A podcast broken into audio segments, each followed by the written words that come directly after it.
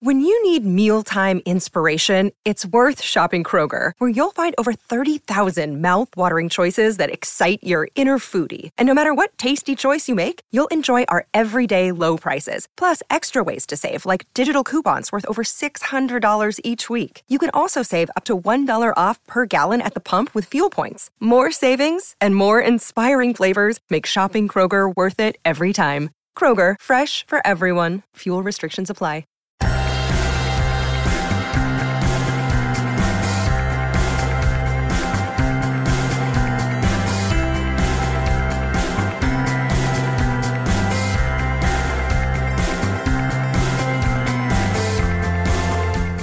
And welcome back to another episode of Beyond the To Do List. I am your host, Eric Fisher, and this is the show where I talk to the people behind the productivity. This week, I am thrilled to bring a conversation that, as you listen to this, you will see I got wrapped up into. I got to talk with Dane Jensen. He's the author of the book, The Power of Pressure. And I think, like most people, hearing the word pressure, you have a negative, almost even kind of a shoulder hunching, Ugh, pressure, no, stress, no. But that is the reaction that Dane is fighting against to show that pressure actually will allow you to perform at your best. We set this up where we talk about what pressure is and isn't, and then how to turn pressure into a superpower instead of something that causes stress. So I will say, I'm just going to get out of the way and enjoy this conversation with Dane Jensen. Well, this week it is my privilege to welcome to the show Dane Jensen. Dane, welcome to the show. Hey, thanks so much, Eric. It's great to be here. So, I, I get a lot of pitches for podcast guests, and obviously you made it through because you're here.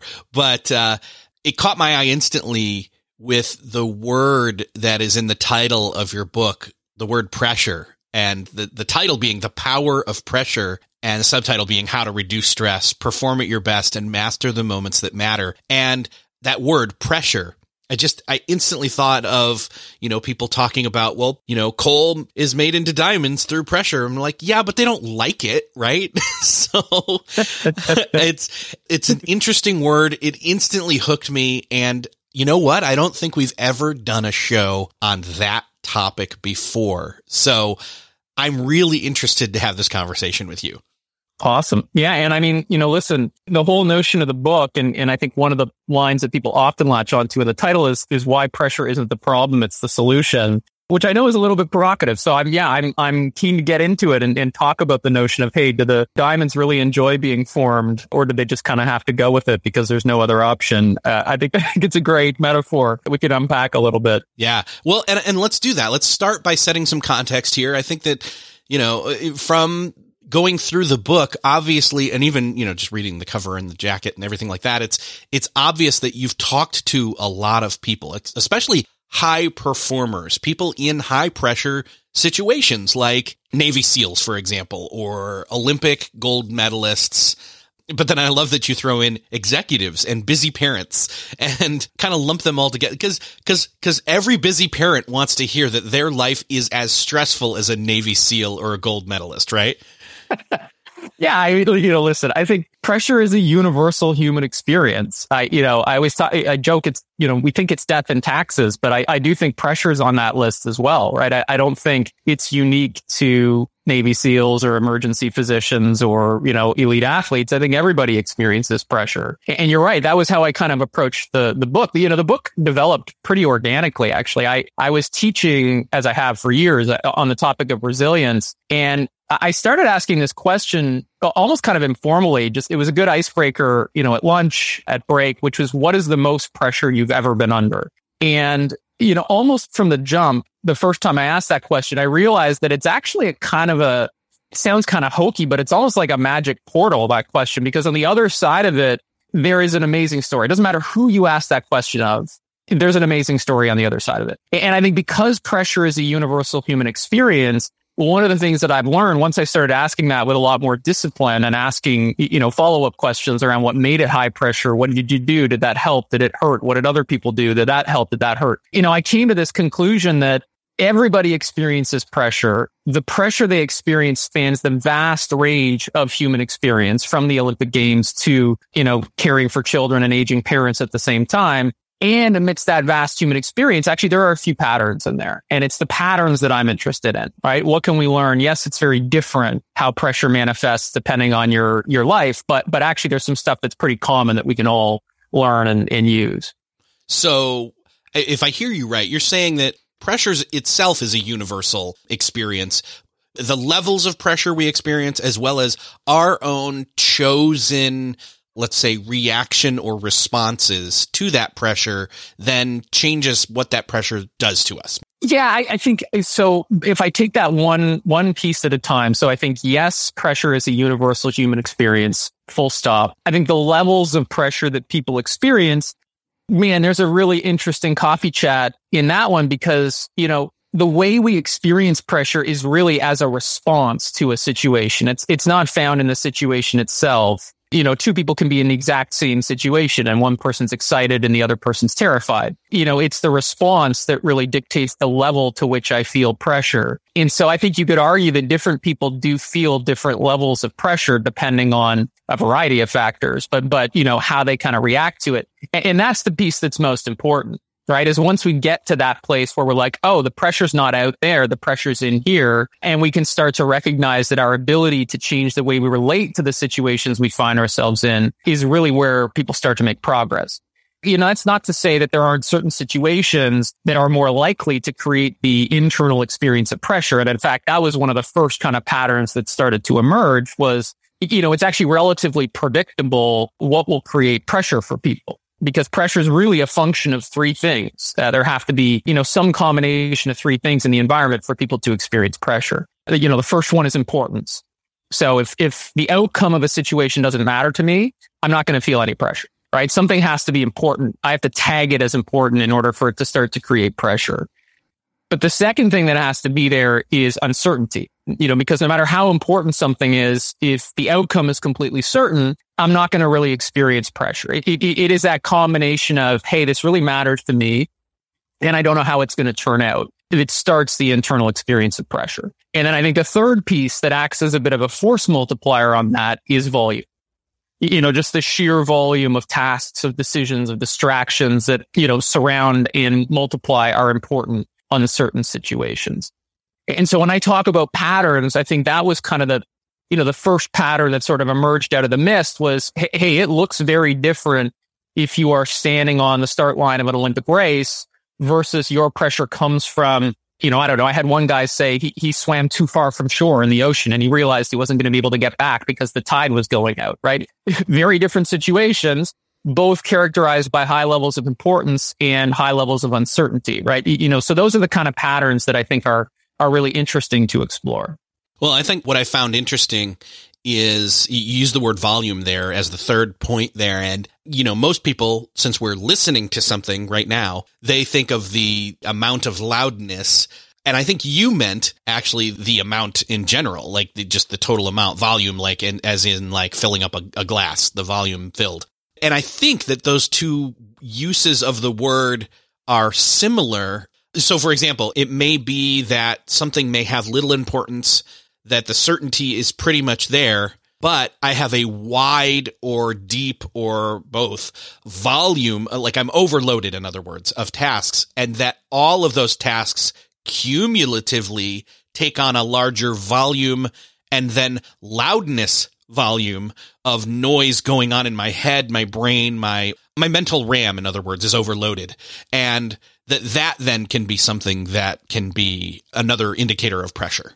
Yeah, I, th- I, think, you know, the, the way that I kind of think about it, you know, in the book, I talk about the pressure equation, which is what we just kind of walked through, you know, pressure equals importance times uncertainty times volume. And I think the multiplication signs between those three are really important because as you point out, you know, there's, there is pressure that comes from like one highly important, highly uncertain thing. And that is the pressure of the Olympic final. That's also the pressure of, you know, the job interview, the sales pitch, the exam. You know, I talk about these as peak pressure moments and they really are just kind of like violent collisions of importance and uncertainty. And they come, they happen, and then they're done. And, you know, you may experience joy after these moments. You may experience regret and angst after these situations, depending on how they've gone, but you're not feeling pressure anymore, right? They're done. The importance and the uncertainty is, is over. It's resolved. There's another type of pressure, which is the one that you're talking about, which, which is, you know, maybe the independent items are not highly important, highly uncertain,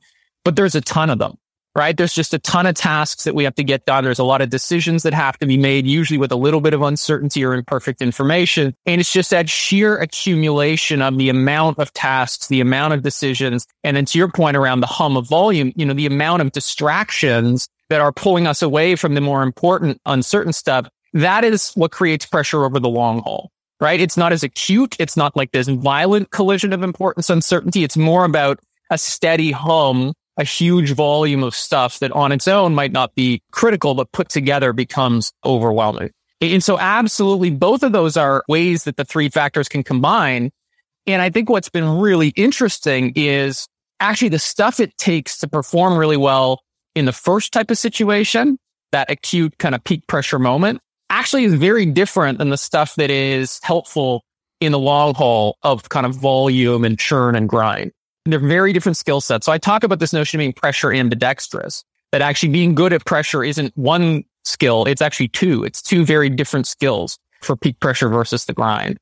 Yes. And I'm very interested in that. And in fact, I think then one of the key things, especially is when you're not organized, when you're overloaded, when you're overwhelmed by the sheer volume is when you can lose perspective and then something that might have been certain will become uncertain, even though nothing's changed factually. And even in fact, it may be unimportant, but it now may seem important. And again, nothing changed factually, but it's your yep. perspective that has changed. Could not agree more. I think you, are bang on. Okay. Um, you know, th- these things are all interrelated, right? You know, as the internal experience of pressure unfolds. And again, that can come from importance, from uncertainty, from volume. you know, it can kind of start anywhere. So if I feel overwhelmed by the volume of things that I have to tackle, all of a sudden they do start to become uncertain. Like I, you know, I just don't know if I've got enough time to get these things done. It's, it's not because it's a lottery ticket or, it, you know, it's not inherent uncertainty, but the outcome is now in jeopardy because I'm looking at my list. I'm looking at my calendar and I'm going like, yeah, I don't know if I'm going to be ready for that on Thursday or I don't know. I'm going to be able to get that done by Monday. Okay. Now we have some uncertainty in the mix. And as that starts to multiply, what happens to us internally, and, and this is hardwired, like you, you can't contravene this really, is as pressure rises, as we get more activated as human beings, our attentional focus starts to narrow. And by that, I mean, we start to kind of go into a little bit of an attentional tunnel and we are able to absorb less and less information. And, and this is, you know, part of the body's sympathetic nervous system. The, the job of the sympathetic nervous system is to ready us to handle high pressure situations. Unfortunately, it's not a particularly finely tuned mechanism. You know, Dr. Herbert Benson at Harvard showed decades ago that you know, this system that originally evolved to handle kind of acute physical threats like the, you know, the proverbial saber-toothed tiger it actually responds in, in a similar way to what we just talked about, right? Just a lot of volume, a lot of input. And so the idea behind this was that your attention would get laser focused in on this thing that was like a mortal threat to you and all of the other information would get filtered out so that you were 100% single task focused on this thing that, that you had to either, you know, punch in the face or run away from really fast. The challenge to your point is when that comes from volume, the uncertainty starts to add to the mix. As your attention gets narrower and narrower, it actually becomes hard to see beyond the walls of the one thing that you are paying attention to in that moment. And so the stuff that's outside of those walls of attention, it just kind of looms in the periphery and it starts to create ancillary pressure because now we don't only have the pressure of the thing we're focused on. We also have this perpetual feeling like there's other stuff that, that we can't remember or is outside of our attentional field that we're not taking care of. So, you know, there can absolutely be this vicious cycle that we get into that's kind of mutually reinforcing. I love what you just said because this goes back to something that we talk about. Honestly, we've talked for years on this show about this, and this is a great way to put it. Let me see if I can tie this all together real quick.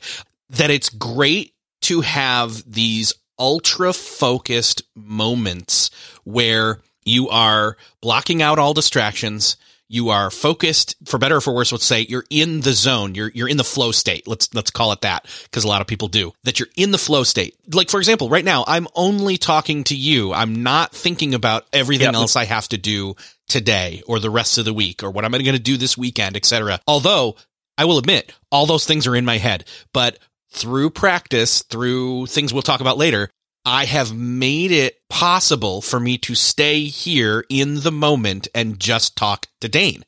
However, I can only do that if I have some sort of organized handle on those other things, the possible things, the, the things that I've already identified and named and marked down time for and what the next step is and all those kind of good, you know, productivity stuff settings in a task manager or a project manager, except on a calendar, all of those different tools working together to keep me organized on track, on task, and actually checking things off to completion. Because when none of that is happening or there's a big, vague, amorphous blob of various projects and roles and relationships in flux, then how am I supposed to sit here and figure out what to do with the fight or flight from this lion?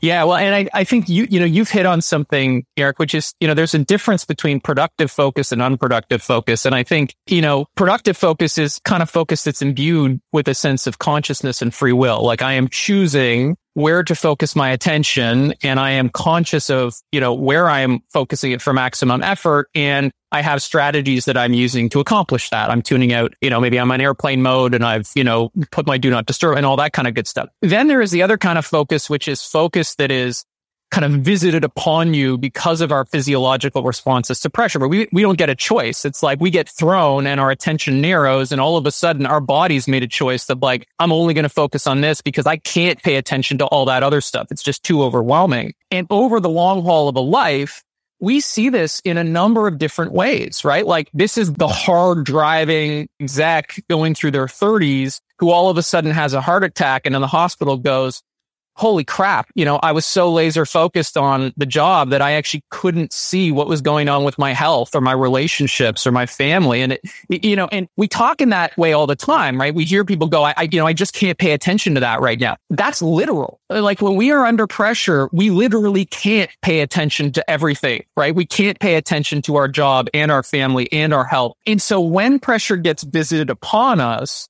over a long period of time through that long haul, we can get stuck in this attentional tunnel where all we can do is pay attention to the stuff that's right in front of our face.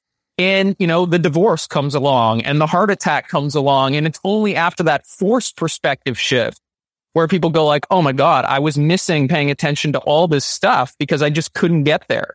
So I, you know, I think there is a difference between, you know, a choiceful application of focus in a way that is productive versus I'm swimming in the soup of pressure and my body is forcing me to narrow my attention in to the exclusion of things that I should be paying attention to. Yeah. Uh, well, and I think that goes back then to being ambidextrous, to having the skill, the, the multiple skills, that is, to handle pressure in a peak pressure moment or moments, but then also over the long haul. And, and I honestly think this is a great time for your book to come out because we've all been uh, through the course of the pandemic kind of in both those situations alternating daily and even hour to hour in, in a sense. Yeah, I think that, you know, the last 20, I was joke with my marketing guys, like you did a great job setting the stage for this book to come out with this global pandemic, uh, you know, over the last 20 months. Uh, because yeah, I think it's given all of us a very visceral and personal experience with both the pressure over the long haul. You know, we're, we're now approaching two years, uh, not too far up since the first cases were identified overseas. You know, so I think we've all had that experience of what it means to navigate profound uncertainty around highly important things like financial security or health over a long period. And then peppered in that long haul, you know, for everybody I know have been some pretty high stakes, high uncertainty moments, right? That, that were real inflection points for them in terms of how things were going. So yeah, I think it's been a bit of a trial by fire in terms of our experiences with pressure and how we, how we navigate it for sure. Still searching for a great candidate for your company? Don't search Just match with Indeed. Indeed is your matching and hiring platform with over 350 million global monthly visitors, according to Indeed data, and a matching engine that helps you find quality candidates fast. Ditch that busy work. Instead, use Indeed for scheduling, screening, and messaging so you can connect with candidates faster. I wish I had Indeed when I was in the hiring process in roles in the past because it is a slow, arduous headache of a process to find the right people or at least it used to be, join more than 3.5 million businesses worldwide that use Indeed to find and hire great talent fast. In fact, in the minute I've been talking to you, 23 hires were made on Indeed, according to Indeed data worldwide. And listeners of this show will get a $75 sponsored job credit to get your jobs more visibility at Indeed.com slash to-do list. Just go to Indeed.com slash to-do list right now and support our show by saying you heard about Indeed on this podcast. Indeed.com slash to-do list. Terms and conditions apply. Need to hire? You need Indeed. What's something that works so well, it basically feels like magic? For me, I'm thinking air conditioning, noise canceling headphones, definitely. Meeting free Fridays? What about selling with Shopify? Shopify is the global commerce platform that helps you sell at every stage of your business. From the launch your own shop stage to the first real store stage, you don't have to just sell your own stuff anymore. With Shopify Collective, you can curate products to sell from brands you love and give your customers more variety and your business more sales. Shopify is your no excuses business partner. Sell without needing to code or design. Just bring your best ideas and Shopify will help you open up shop. Shopify also helps you turn browsers into buyers with the internet's best converting checkout, 36% better on average compared to other leading commerce platforms, and sell more with less effort thanks to Shopify Magic, your AI powered all star. Sign up for a $1 per month trial period at shopify.com slash beyond. Again, go to shopify.com slash beyond now to grow your business no matter what stage you're in. Shopify.com slash beyond. Another day is here, and you're ready for it. What to wear? Check. Breakfast, lunch, and dinner? Check. Planning for what's next and how to save for it? That's where Bank of America can help. For your financial to-dos, Bank of America has experts ready to help get you closer to your goals. Get started at one of our local financial centers or 24-7 in our mobile banking app. Find a location near you at bankofamerica.com slash talk to us. What would you like the power to do? Mobile banking requires downloading the app and is only available for select devices. Message and data rates may apply. Bank of America and a member FDIC. So that's a pretty good, I think, setup in terms of context as well as kind of, you know, identifying the universal situation and the different kind of flavors and options there are there. But I'd love to then say, okay, how do we become ambidextrous? How do we start to get a handle on thriving even in peak pressure moments as well as the long haul? Yeah, I think it's a it's a great pivot point, and you know, if people are listening, they might be going like, hold on, I thought we started this, you know, by Dane saying, you know, pressure isn't the problem, it's the solution. And, you know, we've now spent 20 minutes talking about how terrible this is and attentional tunneling and, you know, cortisol and stress response. And I think that, you know, the thing that I, I always want to leave as the headline for folks when I'm talking about this stuff is pressure can be either a problem or a solution. It, you know, and almost everything associated with pressure is a bit of a double-edged sword, right? Pressure itself is a double-edged sword. You know, we only have to reflect on the last 20 months to recognize some of the downsides of pressure, right? We see it in, you know, the mental health of people that are going through challenging situations at work and at home. And I think most of us see it in, you know, the emotional state, that the tension that's been being carried around for the past 20 months. So I think, you know, absolutely pressure can be a problem if we let our default responses to pressure dominate. Right? We used to think there was only one response to pressure, that fight, freeze, or flee response. What we now actually know is that the body is equipped with a bit of a repertoire of stress responses. There are, you know, a bunch of different responses that pressure can evoke in the body. And if we are conscious about it, we get to kind of choose a little bit, you know, how do we want to respond? And the reason we talk about pressure as the solution is because really at the end of the day, pressure is energy like pressure is just a form of energy. And I, I, I mean that as it's chemical energy. Like your body goes into an energized state when it experiences pressure. You get adrenaline, you get cortisol. These are things that bring your energy level up in your body. We feel it cognitively, physically, emotionally when we're under pressure. And so if we can actually channel that energy productively, it can be an assist. right? I mean, where do more world records get set than anywhere else in the world of sport? They get set at the Olympics. Why? Because there's pressure, right? It, th- those records don't fall without pressure. It's the pressure that actually gives people the energy to do something that they haven't done before. And so when we talk about this ability to use pressure productively, I am not talking about making pressure enjoyable. I think that's a really important thing for people to kind of get to first is there is no magic switch. There is no secret recipe for I'm not just going to like survive this. I'm going to love it. Like it's going to be awesome. I'm going to, you know, you talk to an Olympic athlete in the 20 minutes before an Olympic final.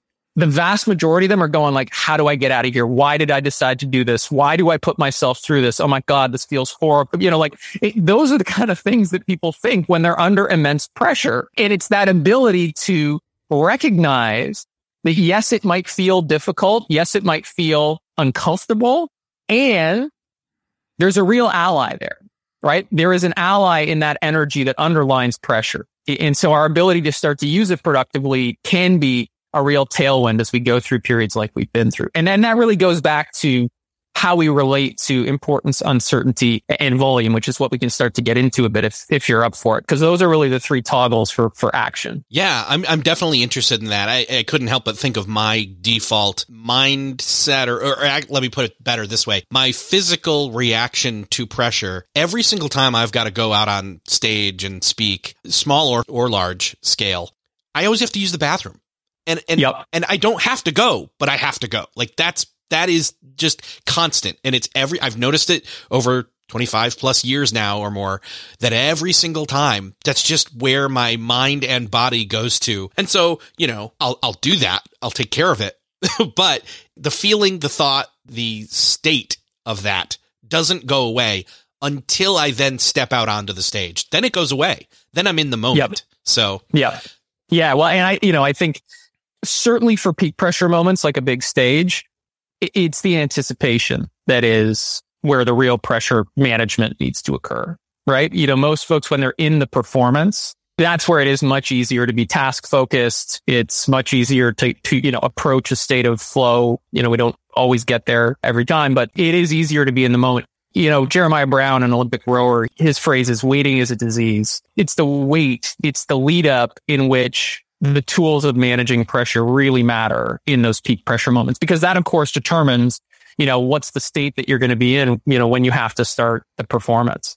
And i think your example is actually a great one in that there are many different ways you could label that physiological response right? You, you could try to push it away and go yeah you know what? I, I don't really need to do this. I'm gonna you know and as Carl Jung said a hundred years ago, what we resist persists, right? It's likely to then just become more of a thought loop. Like, well, but I think I do. What if, you know, what if I really, you know, what if this goes wrong? You know, then we start to get into all those situations. And the other thing is, how are you framing those physical sensations, right? When this stuff starts to arise in your body, whether it's elevated heart rate, sweating hands, uh, hair standing up on your arms, you know, rapid breathing. If you go, Oh my God, I'm about to choke, you're going to have a very different outcome in the performance than if you go, okay, I'm getting really excited about this, right? It might be exactly the same internal feeling, exactly the same physiological responses.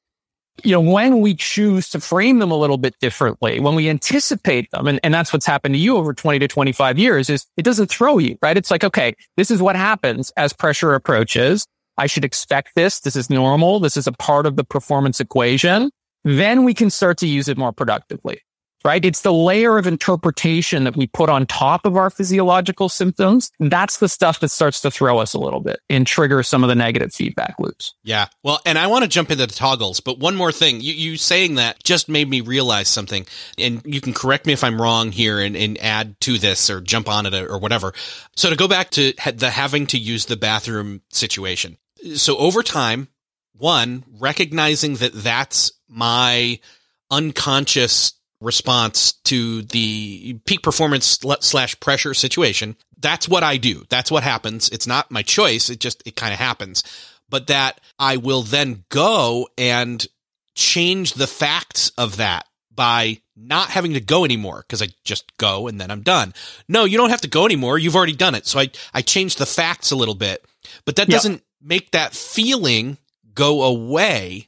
And, and, and this is just in, in the moment realization. I'm wondering if part of me physically is like, oh no, the worst thing that could happen right now is for you to go out on that stage and like pee your pants, right? You, you are you are capping your downside uncertainty, right? Yes. That's what you're doing there. Yeah. Absolutely. yeah. So Absolutely. that's that that's where I'm coming from here on this. But yeah, let's jump into the toggles a little bit unless you have any more insight on that.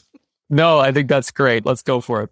Okay. So, uh, so again, the toggles are for the pressure equation. Let's accurately describe it. Like we said before, importance, uncertainty, and volume. So let's take these one at a time. So let's start with importance. So the headline on all three of these is just like pressure itself, they are all kind of double agents. They are all simultaneously helpful and potentially not helpful. And so importance is a great example of this. You know, I talked about it at the jump that, you know, we don't feel pressure if there isn't importance, if the outcome doesn't matter to us in some way. And, and, that's a good thing, right? It means if I'm experiencing pressure, I must be doing something that's important to me, which is, which is good, right? We want to live meaningful lives where we're in important situations. And so when you look at importance, how we relate to importance over the long haul, the grind that we've talked about is almost diametrically opposed to how we want to relate to it in peak pressure moments, right? Because when we're going through the grind, our number one job with importance is to bring it as close as we can. Maintaining energy and motivation through the grind requires a clear line of sight from what I'm doing to the question, why am I doing this? Right? What matters to me about going through this? Why is it worth it to go through this? How is this meaningful in some way to me? And so when we're going through the grind, we got to really consciously start to connect what we're doing to importance because when importance is elusive, that's when pressure starts to feel hollow over the long haul. It starts to feel just meaningless, like we're just carrying a burden for no reason you know, in the long haul, we really want to ask ourselves, like, how is this helping me grow? You know, what am I strengthening right now? What am I learning right now? How am I making progress right now? We want to think about how, you know, enduring this pressure is contributing to, to my family, to society, to my company, to my team. We, we want to think about, you know, how is this pressure connecting me? How is it bringing me closer to people that I care about? We want to ask the kind of questions that are going to connect us to the meaning of the pressure that we're bearing. When we are approaching peak pressure moments, on the other hand, it's the exact opposite, right? Because what happens in peak pressure moments? We start to fixate on how important this is to me right? Like, oh my God, you, you know, this, this sales pitch, it's going to make or break my income for the next year. It's a test for my manager, whether I'm ready to step up into the big leagues and deserve a promotion. You know, my colleagues are watching to see if I've got what it takes or if I'm a fraud. You know, like we start to create all this importance around our peak pressure situations. And so the thing that we actually need to do in those situations, as opposed to pulling importance close, is we got to get it off our back right? We actually have to try to push it away a little bit, you know, by thinking about, okay, what's not at stake here? Like, what are the really important things in my life that are not going to change regardless of the outcome of this situation? And so there is this kind of toggle in importance, which is, you know, we talked about the difference between preparation or anticipation versus performance. During the preparation phase, during the long haul leading up to call it a big sales call, I actually want to be thinking about why this matters to me because that's going to give me the energy to do the prep work that I need to do, right? That's the energy to prepare.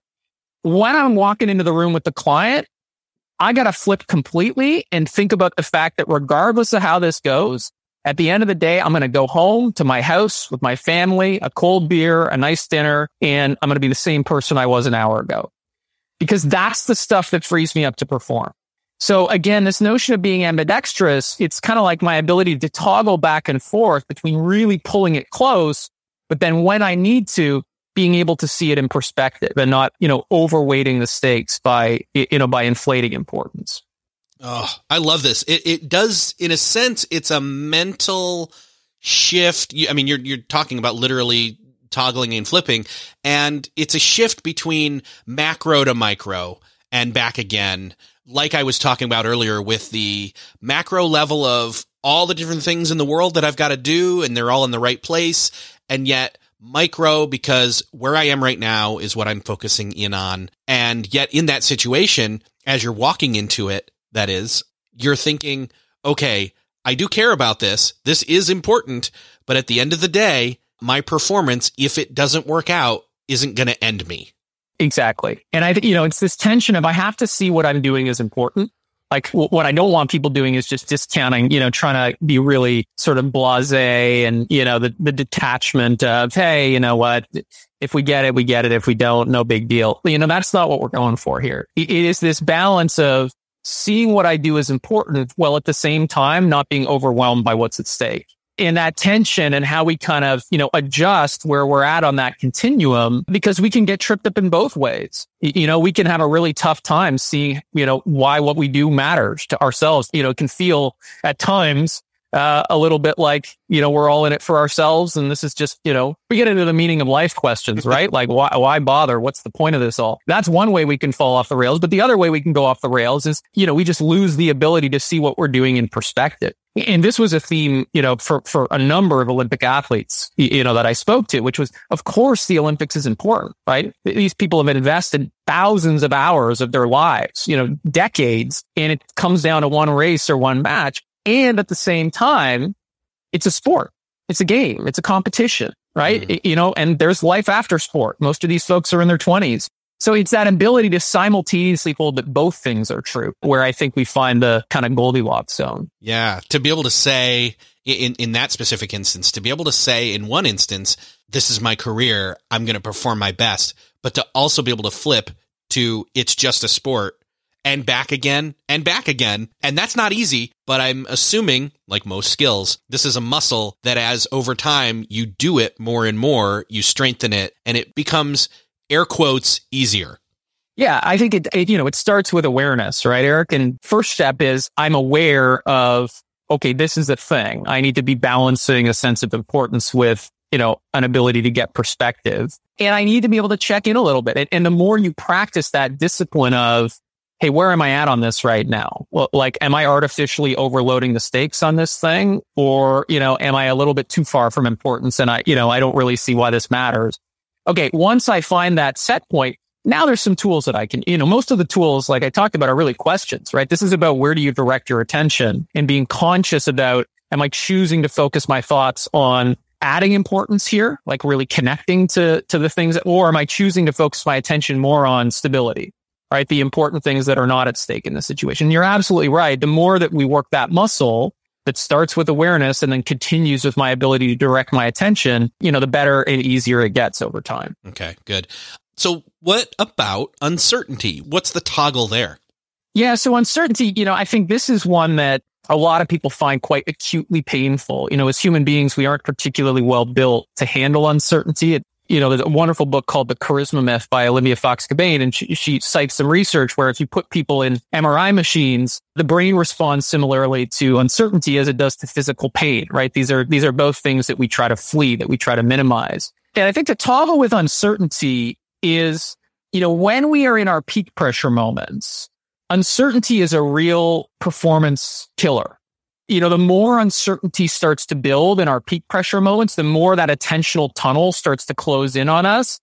And all of a sudden we lose access to abilities that are usually right at our fingertips. We lose our ability to call, you know, knowledge to mind that we can typically recall. We retreat to our, uh, you know, whatever's automatic to us. We lose our capacity for, you know, learning and growth. And like, there's just a lot of stuff that happens as uncertainty multiplies in peak pressure moments. And so really the imperative around uncertainty under peak pressure is eliminate it any way that you can, right? Start to build certainty through taking direct action as quickly as possible. And the metaphor that I stumbled into for this that I love comes from a guy named Martin Reeder, who's a, a, beach volleyball player. He went to the, the Rio games in 2016 and he talks about how in beach volleyball, there are a lot of things out of your control, right? Your opponents are out of your control. The refs out of your control. The weather's out of your control. You're, you're literally standing on shifting sands. Like it's not just a metaphor that you're actually on, you know, a very uncertain playing field. And he said the only thing that you actually have control over is your serve. When you are standing behind the service line with the ball, you are in complete control. So, you know, his metaphor was in the situations where I find myself facing significant uncertainty, I always want to ask myself, what's my serve? Right? What's my serve in this situation? And so I think that's just a really powerful question when we are in peak pressure moments and we feel like things are starting to get away from us, like they're spinning out of our control.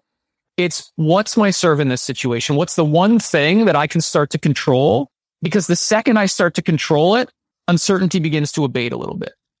And this might be a very practical thing, but it also could be something like, you know, my breathing, right? It's something always within my control because the second I start to get my physiology under control, I start to build certainty. The second my heart rate starts to normalize, my respiration rate starts to normalize. So that's one serve. Certainly in sport, what do they turn to? Routine, right? When everything else is out of your control, when the refereeing's not going your way, when your opponent's playing the game of their life, let's say you're in a tennis match, what do players do? They have a routine that they execute before every single time that they, you know, step up to the line and a point. Because that routine builds a sense of certainty, right? It starts to create a little pocket of certainty amidst the sea of uncertainty.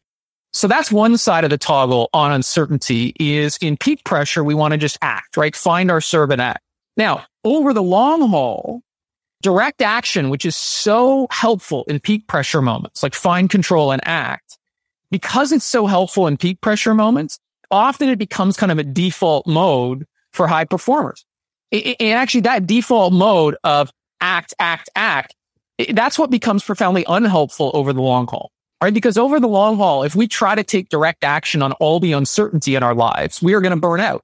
There's a bunch of uncertainty that we cannot tame. And if we try to act on all of it, it actually just feeds a sense of helplessness. And so the corollary to finding your serve and taking direct action in your peak pressure moments is we got to get to a place where we can embrace the inevitable uncertainty over the long haul. And that, from my perspective, really starts with this ability to come to terms with the fact that we cannot control the future, but at the same time, get ourselves to a place where we fervently believe that things will work out as they should in the end. That's what allows us to embrace uncertainty, right? Having that belief that at the end of the day, things will work out as they should. That's what frees me up from, you know, manically trying to control all the uncertainty over the long haul. So, so that's kind of the toggle there is this ability to act, take direct action, find your serve and get to a place where you can embrace the uncertainty that cannot be tamed. And that actually speaks to, again, going back to the productivity realm with the uncertainty factor here. A lot of people that's when they get into that. Okay, just act, act, act, act, act. It's responding to every single Slack message or email or call or social message, etc., as it comes at them, because that satiates to a point, but isn't sustainable and is definitely not productive and not helpful. I mean, you may be knocking things out left and right, but again, you're not really gaining any true traction. And instead, it's that okay, segmented, focused blocks of time for specific things, moving them to ideally completion of a certain step or completion altogether. That helps. But even outside of the actual working, taking rest, breaks, interval breaks, evening breaks, rituals, routines, as well as weekends or mornings and evenings, all of those sustained breaks where it's you're not constantly working and you're seeing that, oh, I'm not swatting flies left and right to maintain my certainty. Wait, things aren't falling apart. And that does right. bleed into what you were talking about where, oh no, things are going to work out. Yeah, I think you're right. And, and actually, you know, a lot of what you're talking about here, I think also loads onto the third piece, you know, the volume piece big time because when people experience pressure from volume, which I think you just very memorably described as, as swatting flies, I think that's a great metaphor. You know, often when it's volume, just the sheer amount of stuff that we have to do that's creating pressure for people, I do think, you know, the default tool in the, the toolkit that people reach for is time management. They go, okay, I got all this stuff to do. I need to get more efficient at doing this stuff, which is, which is logical. The problem is time management is a trap it's a trap, right? Like at the end of the day, what happens to people who get more efficient at swatting flies, who become more efficient with their time? Do they get more volume or less volume?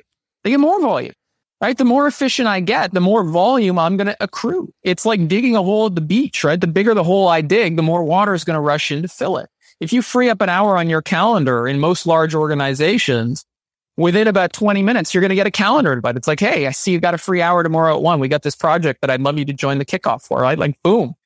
And so, you know, time management, listen, is a wonderful tool. It's an important tool. It's a vital productivity tool and it's not the solution to pressure, right? It's a productivity strategy. It's a great productivity strategy. It doesn't alleviate pressure. It just creates more room for additional volume.